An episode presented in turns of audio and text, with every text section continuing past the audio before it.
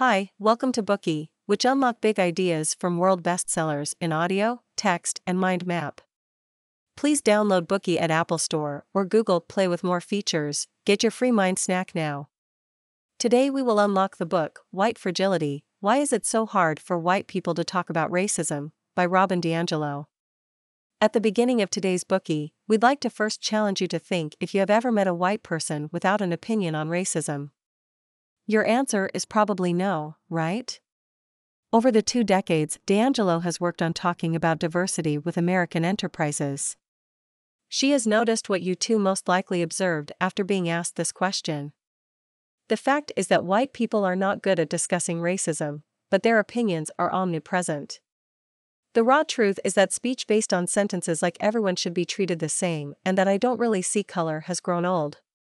In what has been acknowledged as her best work, DiAngelo guides us through some of her reflections on her own experience with racism as a white woman. The book talks about what she has learned by being in contact with people of color. By becoming aware that, as a white person, she is unavoidably involved in the racist current of thought, DiAngelo recognized the social phenomenon that is at the core of her work, white fragility. The discussion promoted in this book makes white people aware of how this defensive behavior is harmful to the idea of an equal society, one free of labels based on color. The white people cited in this book do not necessarily identify themselves as racist. This is exactly what strengthens the discussion that white fragility is, indeed, keeping racism a controversial topic. The constant shortcomings faced by people of color are brought into the discussion to highlight how the sometimes unconscious behavior of white people adds even more obstacles to this minority. The book discusses the way racism was shaped in America and invites the white reader to think about their participation in this process. White fragility is a doorway to the white supremacist society that has been built step by the dominant race, and is a diagnosis of the many issues related to racism. It offers the readers some guidelines to act with responsibility towards this problem and calls for the necessity to remain vigilant and attack the roots of our own prejudice. Ideologies and assumptions that support racist speeches are questioned by the author, who claims that many white people spread them without realizing it. This book is a call for white people to begin a journey of self-awareness so they can truly understand anti-racist practices in modern society and the origin of their defensiveness. Thus, DiAngelo walks us through a variety of topics that explain why it is so hard to discuss racism with white people. When we talk about race, some invisible social paradigms stop white people from being proactively and deeply involved in such discussion. As aforementioned, the defensive posture is the most concerning of them all, together with other repelling actions like silence or denial-based argumentations. These social forces reinforce the ideals of supremacy, meritocracy, and individualism, making it even harder for people of color to find a place in a society where they aren't faithfully represented. The path to ending these issues is a long, uphill battle.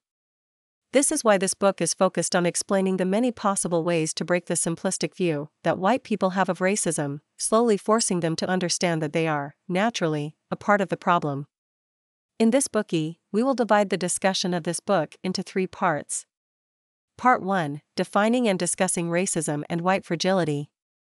Part 2, Racism Beneath Social Phenomenons. Part 3, How Can We Change This? Part 1, Defining and Discussing Racism and White Fragility. In the United States of America, the battle against racism dates back to the 1950s and 1960s, a period that marked the beginning of a change in the country. It was through the Civil Rights Movement that racist ideas and concepts started to be questioned. Before this period, Americans could discriminate freely without it being considered a problem. It might be hard for us to imagine that some property owners refused to sell to black families or that black and white people made different lines at the supermarket cashier, but these were common practice back then. However, when violent acts against people of color were later broadcasted on national TV, the American middle class, needless to say, majorly composed by whites, became more aware of the issue. They realized it was wrong to conduct such mistreatment towards other people, no matter their skin color. Thus, the Civil Rights Movement dissolved, after which the Civil Rights Act became part of American law in 1964, whereupon social norms shifted and acts of prejudice became less acceptable.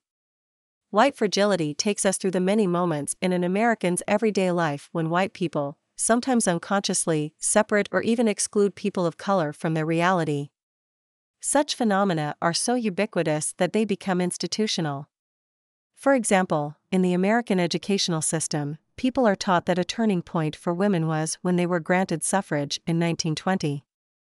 The term suffragette is widely used to proudly refer to women who fought for the right to vote in the past.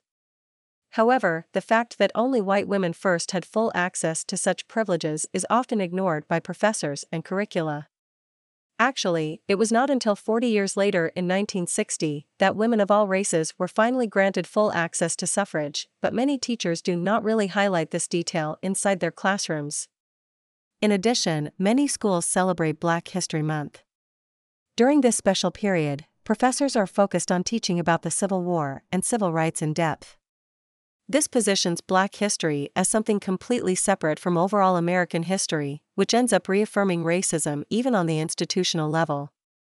In other words, the American system helped to keep Black people in the lowest societal levels and, consequently, upheld the privileges of white people from both a political and educational perspective.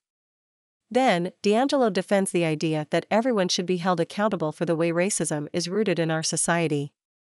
It is based on this idea that she explains that there is a variation in the types of racism and refers to many historical episodes and researchers to defend her viewpoints. Social psychologist Samuel L. Gaertner first confirmed the existence of aversive racism in society in 1986. The concept is characterized by a conflict between the denial of personal prejudice and unconscious negative feelings and beliefs, which may be rooted in normal psychological processes. DiAngelo goes back to this concept to create her core belief that racism nowadays is fed by racist behaviors that well-intentioned people manifest. According to the author, those who are more educated or keep a progressive mindset are more likely to display this symptom of racism. DiAngelo acknowledges that, when she talks to white people about racism, the way they respond to her conclusions is extremely predictable. They deny them, become impatient or even irritated, and try their best to disprove them. Based on this personal observation, she puts forward the hallmarks of white people's socialization and explains how they are conditioned to see their whiteness as something special.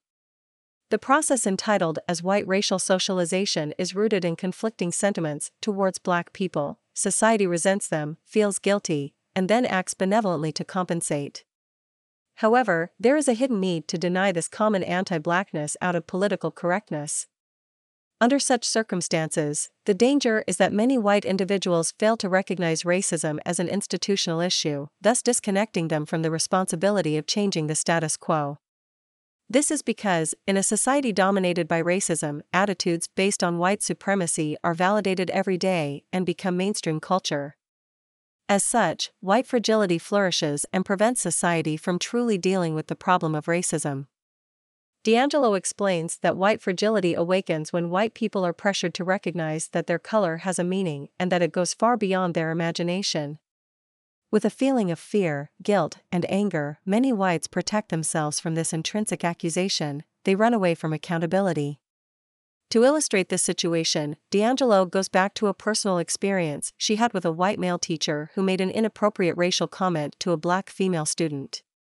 After being confronted by the student's mom, the white professor acted defensive, which created an escalated conflict that ended up on the front page of a local newspaper.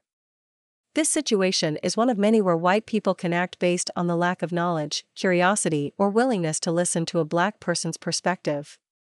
The professor afforded neither the time nor the disposition to understand why the student might have been offended or what triggered her negative feelings.